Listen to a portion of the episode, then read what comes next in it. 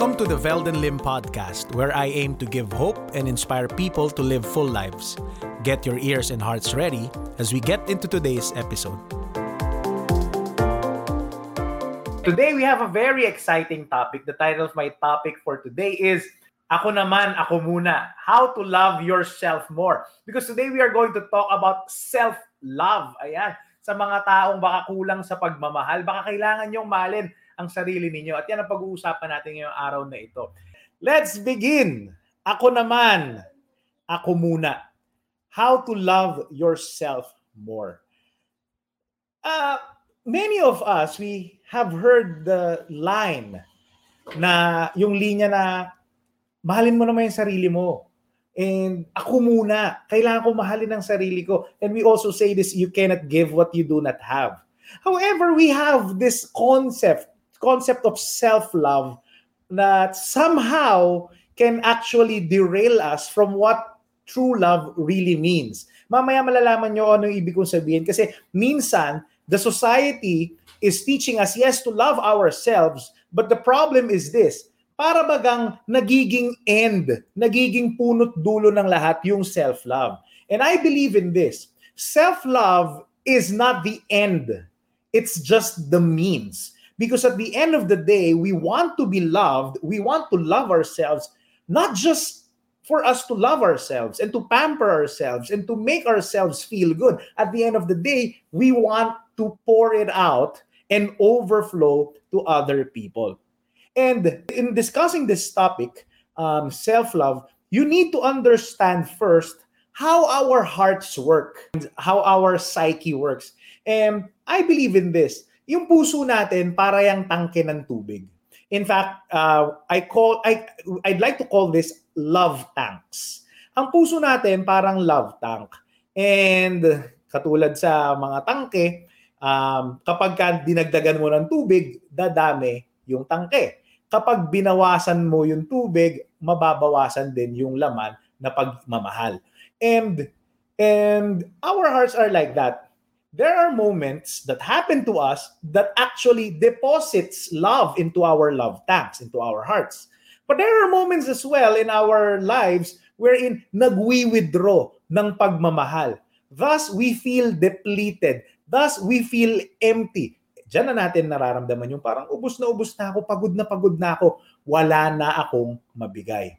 And you see, for example, how do, can we deposit um, love into our hearts. First of all, yung five love languages. Sometimes we get to when when somebody when somebody spends quality time with us. Ayan, tumambay kasama ka, nadedeposituhan ng pagmamahal. Merong pumuri sa iyo, nagsinabihan ka, ang ganda-ganda mo. Uy, uh, I really admire and I, I, what you are doing. Words of affirmation yan. When somebody is serving you, pinagtimpla ka ng kape, ay naku, ang sarap niyan, di ba? Ayan, we feel loved and then nadedeposituhan.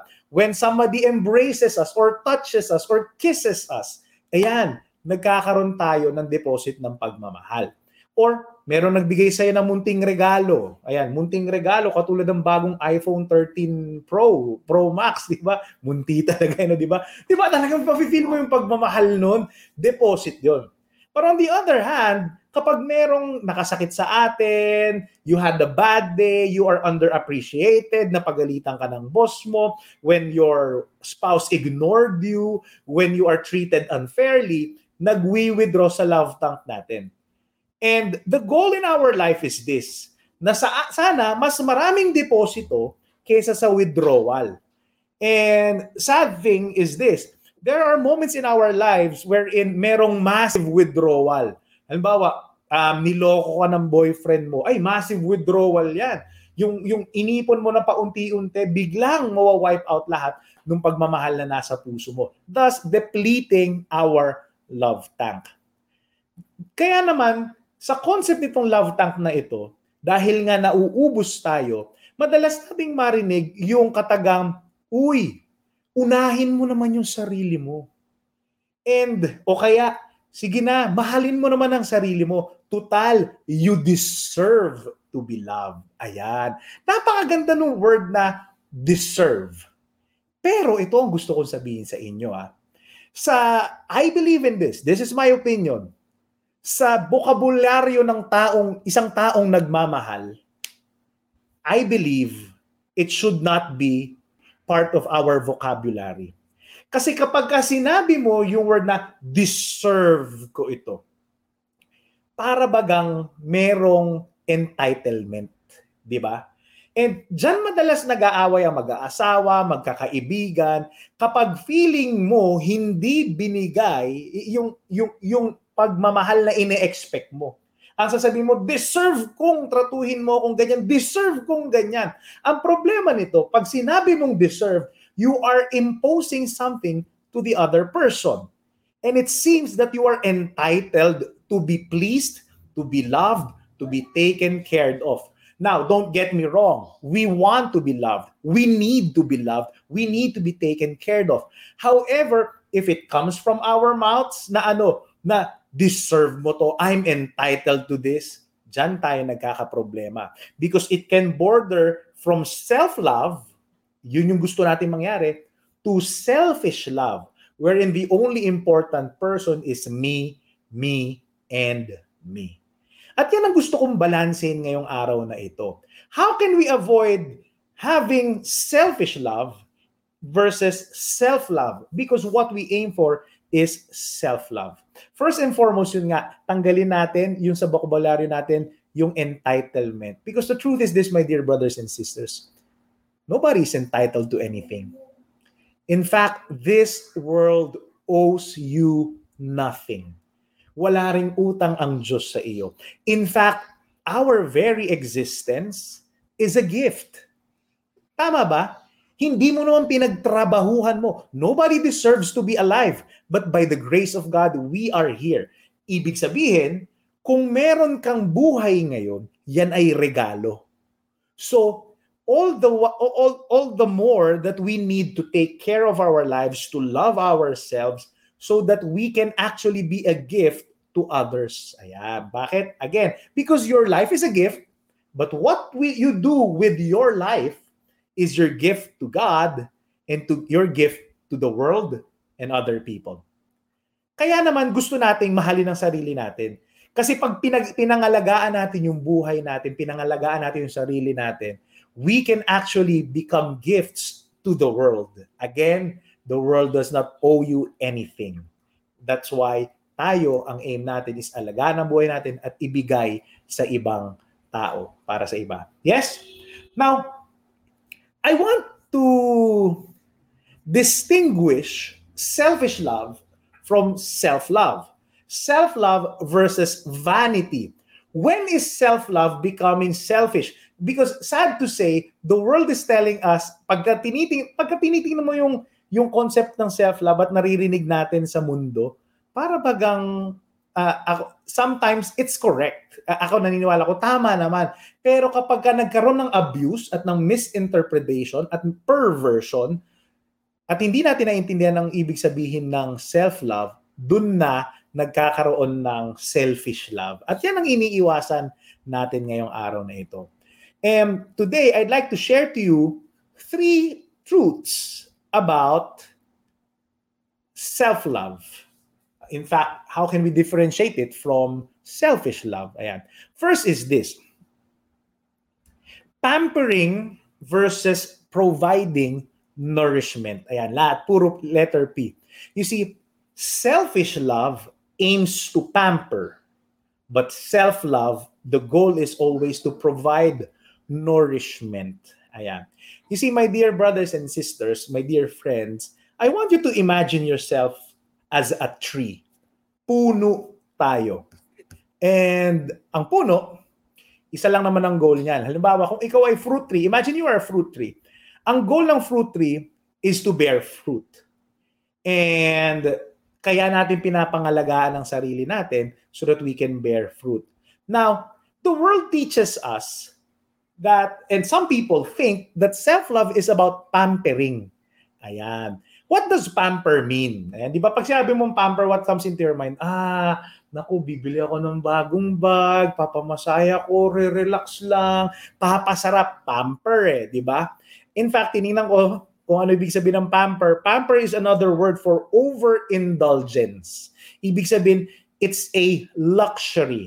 Ayan. And some self-love advocates will tell you this.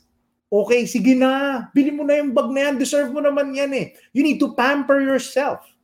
But why do we pamper ourselves? The problem is this.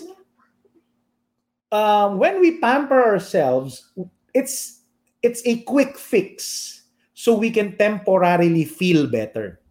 Ah, anong ibig kong sabihin nito ah? Uh, for example, ah, um, um, gusto ko mag-relax. One way of my relax, one way that I relax is through watching Netflix. Mahilig po ako manood ng Netflix o kaya ng ibang mga series o kaya ibang movie. Ang problema ito, ang problema ito, alas 12 na na madaling araw. At ano sabi ko, gusto ko mag-relax, di ba? So bubuksan ko yung TV and I will watch another episode of my favorite TV series. Okay, I am pampering myself. Ang problema nito, dahil sa pagpamper ko sa sarili ko, napuyat ako sa kakanood ng nung series na yun. O kaya minsan napupuyat ako kakanood ng kung ano-ano sa Facebook ng gabing-gabi na. Take note, it feels good temporarily because I'm pampering myself. But the question is this, am I providing the right nourishment for my life? Ang naging ko ang naging effect noon is that um, napuyat ako And hence, I'm not providing the right nourishment for myself. Now, what am I trying to point at? You need to understand that self love is not just about pampering. It can be a part of it, but in order for you to pamper yourself, you need to, to have your basic needs met first. What, the, what do I mean with this? Remember this self love is not just about doing what feels good for you, self-love is doing what is actually good for you. Kung ano ba talaga yung maganda at nakakabuti para sa iyo. Bigyan ko kayo ng isa pang example. Uy, deserve ko yung bag na yun. Deserve ko yung bakasyon na yun. So what do you do? I wanna pamper myself. Bibiling ko yung bag.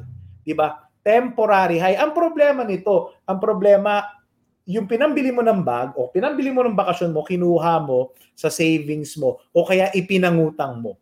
So ang ending, yung pampering mo became, instead of making you better, it actually destroyed you.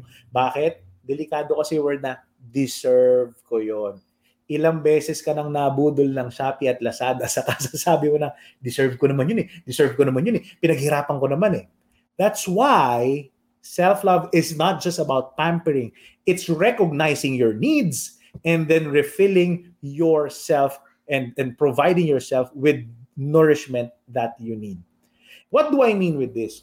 Ang buhay natin, we need to replenish three important parts, three important love tanks. Our physical love tanks, our spiritual love tanks, and emotional love tanks.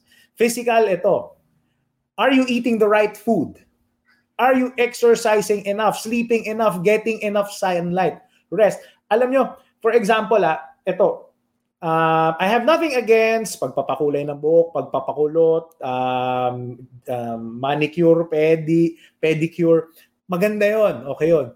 Pero sa akin, bago mo bago ka mag-pamper through those ways, you need to make sure okay yung baseline mo. Tama ba pagkain mo? Healthy ba yung katawan mo? Tama ba yung tulog mo? Are you getting enough sunlight? Because all those things, masasayang yan kung hindi maayos yung baseline mo, yung needs mo as a person. And that's the goal of self-love. It's not just about luxury. The goal of self-love is to provide everything that you need in order for you to grow. Another thing is this, spiritual needs. Tanungin mo sarili mo, are you connected to God? Are you nourished by His Word? Kamusta yung spiritualidad mo? Ayan. Emotional needs, ito. Do you have pent-up issues? Do you have anger? Do you have resentment in your heart? You need to check your heart. Because maybe it's time to let it out. Kailangan mong sabihin at kailangan mong ilabas sa kaibigan mo. Am I making sense here? Para mas maintindihan natin yung analogy. Since tayo ay puno, imagine you are a fruit tree. Mango tree na lang. Oh, mango tree, di ba? Provide, self-love is this. It's providing nourishment. Ano yun? Water it, put fertilizer, expose to proper amount of sun, etc., etc. Yan yung providing nourishment. Ano yung pampering? Pampering is this. Maglalagay ka ng maraming ilaw, Christmas lights para maganda. Okay naman yon. Pero tandaan nyo, pampering is a luxury for and yung paglalagay mo ng ilaw sa puno, bali wala bali wala lahat ng ganda niyan kung patay naman yung puno, kung hindi mo siya nadiligan. Am I making sense here? Because the goal of self-love is for you to grow as a person, not just to feel good, but to actually do what's good for you. Yes? Number two is this. Selfish love, ito ah, is all about pushing yourself self-love is all about patience with yourself. Ah, anong ibig kong sabihin yan? Anong ibig kong sabihin yan? What I mean with this is that um, you will know that that quote-unquote self-love is unhealthy when there is pressure. And when I talk about patience, meron dalawang klase ng patience. First, you need to be you need to be patient When I say patient, patience means to wait. It's recognizing that there's a natural flow for everything. Anong ibig ko sabihin dito? Ayan ah, dahil tayo ay inahalin tulad natin ng sarili natin sa mga puno, you need to understand this. You cannot force yourself to bear fruit. Hindi mo pwedeng puwersahin. And why can't you force yourself to bear fruit? Isa lang po ang dahilan Because you are not a machine. You are a tree. Para tayong mga puno. Anong kaibahan ng machine sa puno? Machines can be reprogrammed and recalibrated depending on the desired level of productivity. So, ang machine, halimbawa, gusto mong mag-produce ng, uh, halimbawa, uh, machine siya na gumagawa ng bola. Kung gusto mo ng, uh, gusto kung instead na ang napoproduce mo is 50 balls per hour, meron kang ito-tweak sa program para ang ma-produce mo ay 100 balls per hour. Dadagdagan mo yung input, iibahin mo yung settings, tapos magpo-produce na instantly ng result. Ganon ang machines. Bakit? Pwede mong pwede mong iprograma. However, trees, living beings, and humans, we have limits. Ibig sabihin, the tree is always at the mercy of nature's flow. Ayan. Um, para mas maintindihan natin ito, nakakain na ba kayo ng mangga? Alam nyo, malaki ang kaibahan nung, nung manggang hinog. Hinog na pinitas mula doon sa puno versus dun sa manggang kinalburo. Di ba? Di ba kinakalburo ang mangga kasi hilaw pa siya tapos pipiliting pahinugin. Kaya ang tawag hinog sa pilit. And that's what happens, my dear friends, when we are not patient with our progress, when we are not patient with, with ourselves. Bakit ang tagal ng mga pinagdarasal ko? Bakit ang tagal ng success ko? Bakit ang tagal ng ganitong tagal kong makapag-asawa, lahat ng ginagawa ko, etc. Bakit ang tagal? Because we we think that automatically when we when we change our input, when we kapag may dinagdag tayo sa effort natin, automatically gusto natin kagad magbunga na. Eh kaso hindi ganoon ang buhay mga kapatid. Hindi po ganoon ang buhay. Kasi tayong mga tao, we have limits. And we need to respect it. You see, my dear friends, the reason why many people are so unhappy is because they are forcing themselves to produce fruit whenever they want. Gusto natin sabayan yung pamumunga ng ibang puno sa paligid natin, lahat ng puno sa paligid natin, failing to realize that each tree, tree has a different harvest season. For example, kung ikaw ay mangga at tuwing summer ka lang tuwing summer ka lang namumunga, yan talaga ang harvest season mo. Naiinggit ka kapag nakikita mo on July, panahon ng tag-ulan, eh namumunga yung ibang puno. And because nakikita mo, eh, namumunga sila, ba't ako hindi namumunga? Dapat mangmunga din ako. So, tatry mong diligan, tatry mong dagdagan yung effort mo. And that because of that, we get impatient and then we are actually pressuring ourselves instead of pushing our instead of being patient with ourselves, we are pushing ourselves, pinipilit natin at kapag ka pinupush natin pero hindi it's against the nature's flow of everything, what do we get? We get pressure. Ayan. Speaking of pressure, one thing that you need to do in order to love yourself is to stop pressuring yourself. What do I mean with this? Most of the time, you need to understand this. The pressure is self imposed. The pressure is self imposed. For example, ang iba na pressure. Bakit ganun? Sabi nila dapat may asawa na daw ako, may anak na ako ng ganitong edad, milyonaryo na akong ganitong edad, dapat meron na akong bahay, may kotse ng ganitong edad. Ito lagi kong tanong, teka lang, sino ba nagsabi sa'yo na kailangan meron ka ng anak, meron ka ng, pag, eh, meron ka ng asawa, meron ka ng jowa, meron ka ng kotse, meron ka ng bahay at a certain age?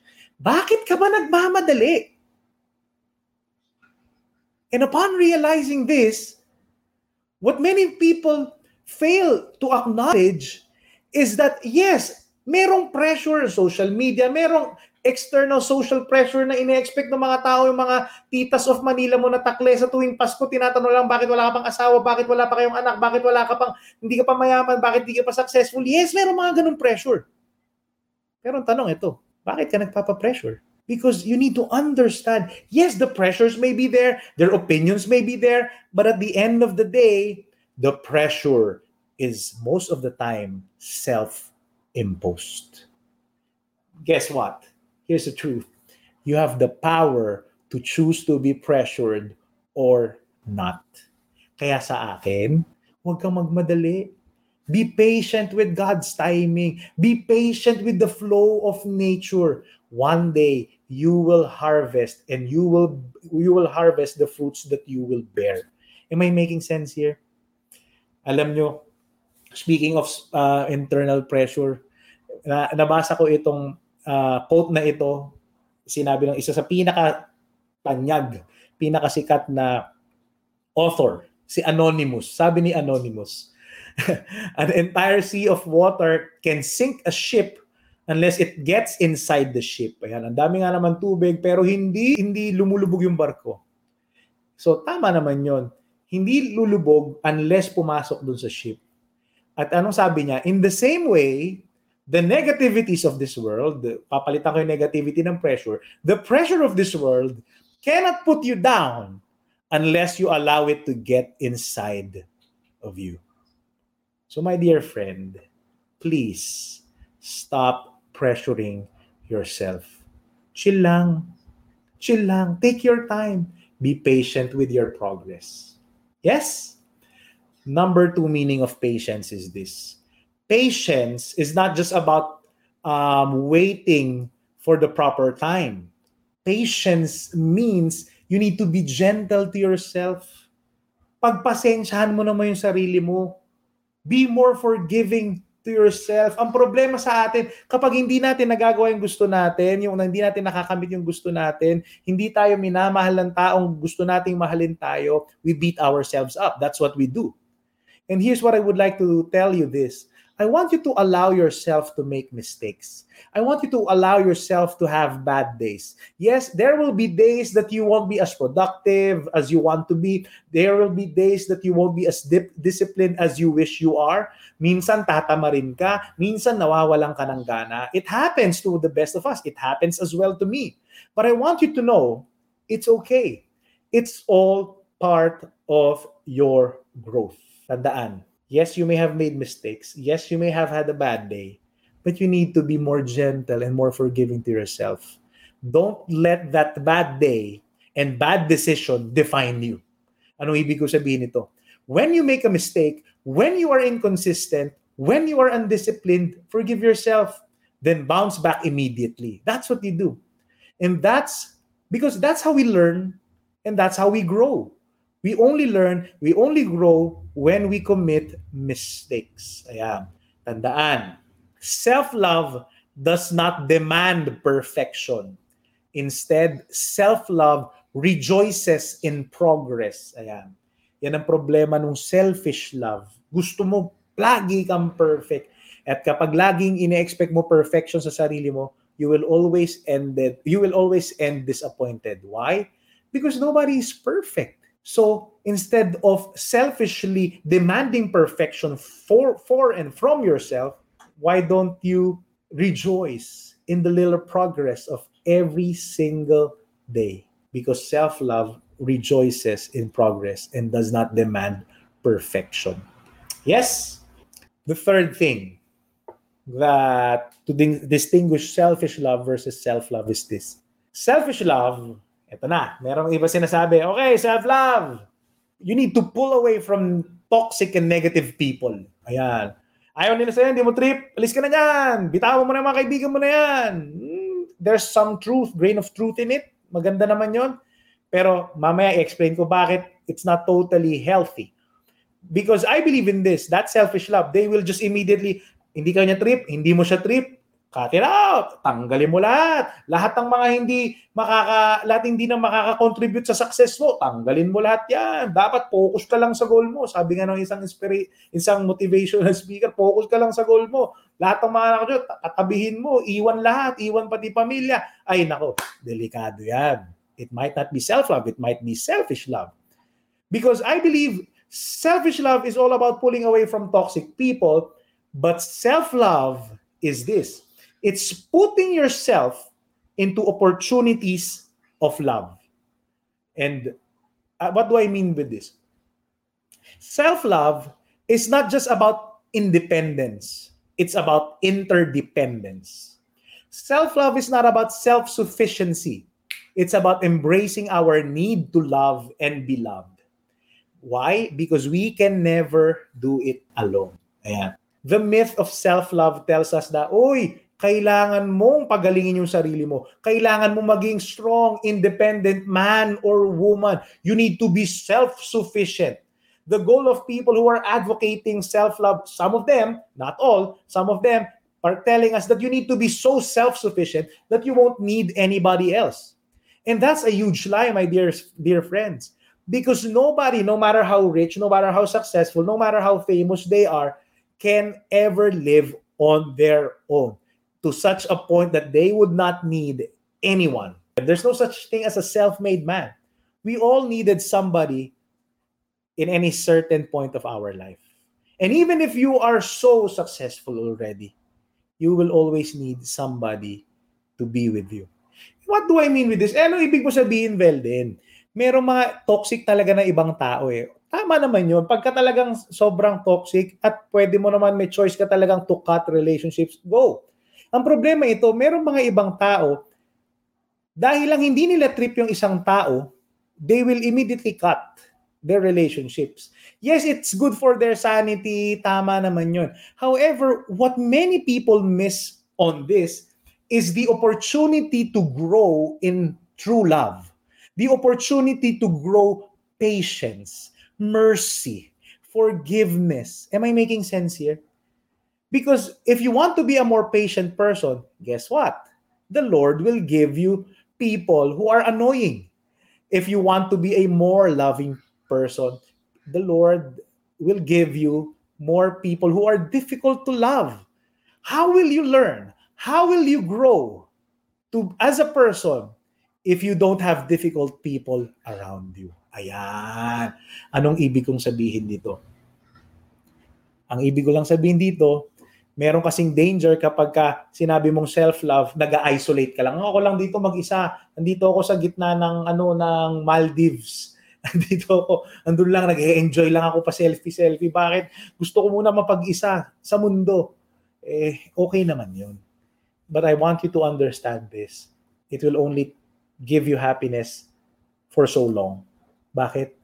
Because we are wired to connect. We are wired to relate. We are wired to need other people. And I guess what I'm saying is this. Tandaan nyo, di ba? Sabi natin, you cannot give what you don't have. So ang tendency natin, okay, bago ko bago ko magmahal ng iba, mamahalin ko muna ang sarili ko. Ang tanong ko sa inyo ito, paano mo mamahalin ang sarili mo? Saan ka huhugot ng pagmamahal? And there's one time na nag-away kami ng asawa ko.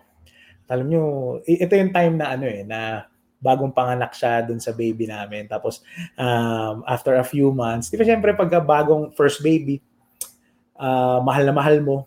Tapos, sobrang pagmamahal mo, inaalagaan mo. Tapos, ang, hindi niya na-realize na parang na-echepwera na ako. So, kumukunti na yung time niya sa akin, affection niya sa akin, bla bla bla. So, kung parang natatampo ako, Lord, bakit ganito? Puro na lang ang anak ko. Hindi yata ako mahal ng asawa ko. Kasi yung drama ko sa buhay, sabi ko, sana mahalin naman ako ng asawa ko. I want to be loved. I deserve to be loved. Ayan ang drama ng lolo mo. Then one time, during my prayer time, I was asking the Lord, sabi ko, Lord, paano ko mamahalin yung asawa kung hindi ko, uh, how can I love her if she is not loving me? Am I making sense here? And then, yun ang drama ko. Sabi ko, saan ako huhugot ng pagmamahal? Wala na akong maibigay, Lord. Ayan, di ba? Hindi ko na siya maintindihan. Ganyan. And during my prayer time, the Lord told me, sabi niya, Belden, hindi mo naman kailangan isang kahuhugot ng pagmamahal para sa sarili mo. Eh wala ka nga eh. Sabi niya, kung kailangan mong mahalin ka, you know where to go. Come to me sa aking kahumugot ng pagmamahal, yun ang gagamitin ko para mahalin ang sarili ko. At yun naman ang gagamitin kong ibibigay ko sa asawa ko. Hugot kay Lord, sabay bigay. Hugot kay Lord, sabay bigay. You see, what's my point, my dear friends? Self-love and loving others is a two-way thing. And the only way you can love yourself is if you expose yourself to more people, to more opportunities for love. Ang tanong ko sa inyo ito, are you positioned in the right place such that you are exposing yourself for more opportunities to be nourished, to be loved? Are you surrounded by people who refill your love tank? The only the only solution is this, my dear friends. Increase your encounters with people makipag-ugnayan ka, makipag-usap ka sa ibang tao. And you might be saying, eh, kapag ka nakipag inopen ko yung sarili ko sa ibang tao, baka masaktan ako. Tama ka doon. Because encountering people, opening self up, yourself up to people, being vulnerable to people may mean that you have a chance to be hurt. But that's love for you, my dear friends.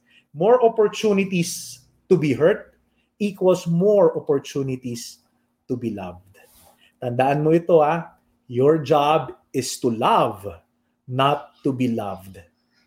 But when you love, ito maganda ha, you open a window of opportunity for love to grow. Ayan. In the course of you loving the other person, binibigyan mo siya ng pagkakataong mahalin ka rin pabalik. Yes? Ayun lang. My dear friends, self-love tandaan nyo, does not end with you. Because if self-love ends with you, that's not love. That's selfishness. That's conceit. That's vanity.